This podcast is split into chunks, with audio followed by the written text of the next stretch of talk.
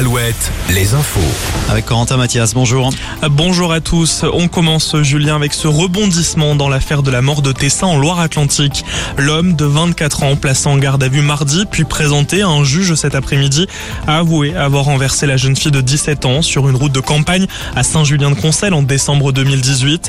Le procureur de la République de Nantes a précisé en conférence de presse tout à l'heure que l'homme a reconnu les faits. Selon ses dires, c'était un accident. L'homme, sous l'emprise de l'alcool ce soir-là, était conscient mais a fait le choix de fuir. Le suspect, inconnu des services de police en 2018, a été mis en cause en décembre dernier dans un accident de la circulation, également sous l'emprise de l'alcool. Quatre ans après, c'est l'émission d'M6 Appel à témoins qui a donc permis de retrouver le meurtrier de Tessa. On revient sur la vague d'interpellation de cette semaine au sein du collectif des soulèvements de la Terre. Deux militants de 27 et 42 ans, arrêtés mardi, étaient jugés cet après-midi à Niort pour des actions commises contre les gendarmes. L'homme de 42 ans écope d'une peine de 10 mois de prison. Il est aussi interdit de séjour dans les Deux-Sèvres pendant 5 ans. Concernant le jugement de l'homme de 27 ans, il a été renvoyé au 27 juillet. Au lendemain de l'explosion à Paris, une personne est toujours recherchée dans les décombres. Le bilan fait état d'une cinquantaine de personnes blessées, six personnes dans un état grave. L'origine de l'explosion reste encore inconnue, mais la piste d'une explosion au gaz est privilégiée.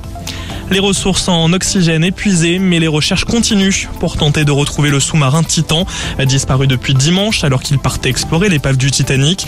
Cinq personnes sont à bord. Un robot sous-marin français se situe sur la zone de recherche dans l'Atlantique Nord. Les gardes-côtes américains doivent tenir un point presse à 20h30 heure française. On passe au sport, du basket, les quarts de finale de l'Euro féminin. Oui, les Françaises affrontent actuellement le Monténégro. Le match est à suivre sur Beansport ou bien sur Culture Box, canal 14 de la TNT.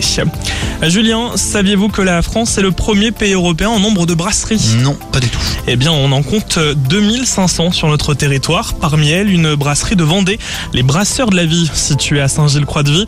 Elle participe ce week-end à la 12e édition de la Moisson des Brasseurs. L'occasion de se demander si les brasseurs sont devenus un phénomène de mode. Écoutez la réponse de Caroline, créatrice des Brasseurs de la Vie.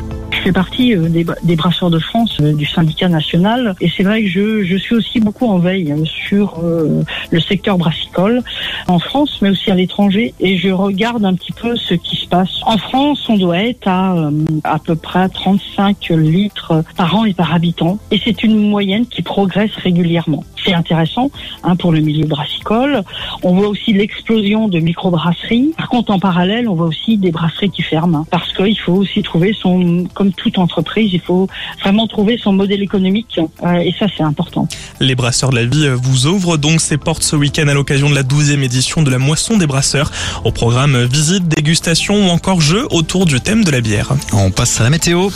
La météo sur Alouette avec météowest.fr. Un ciel dégagé sur l'ensemble de nos régions, c'est un peu plus nuageux sur le Limousin. Demain, la semaine se terminera sous le soleil, un temps ensoleillé sur le Grand Ouest, peut-être quelques averses sur la Haute-Vienne dans l'après-midi.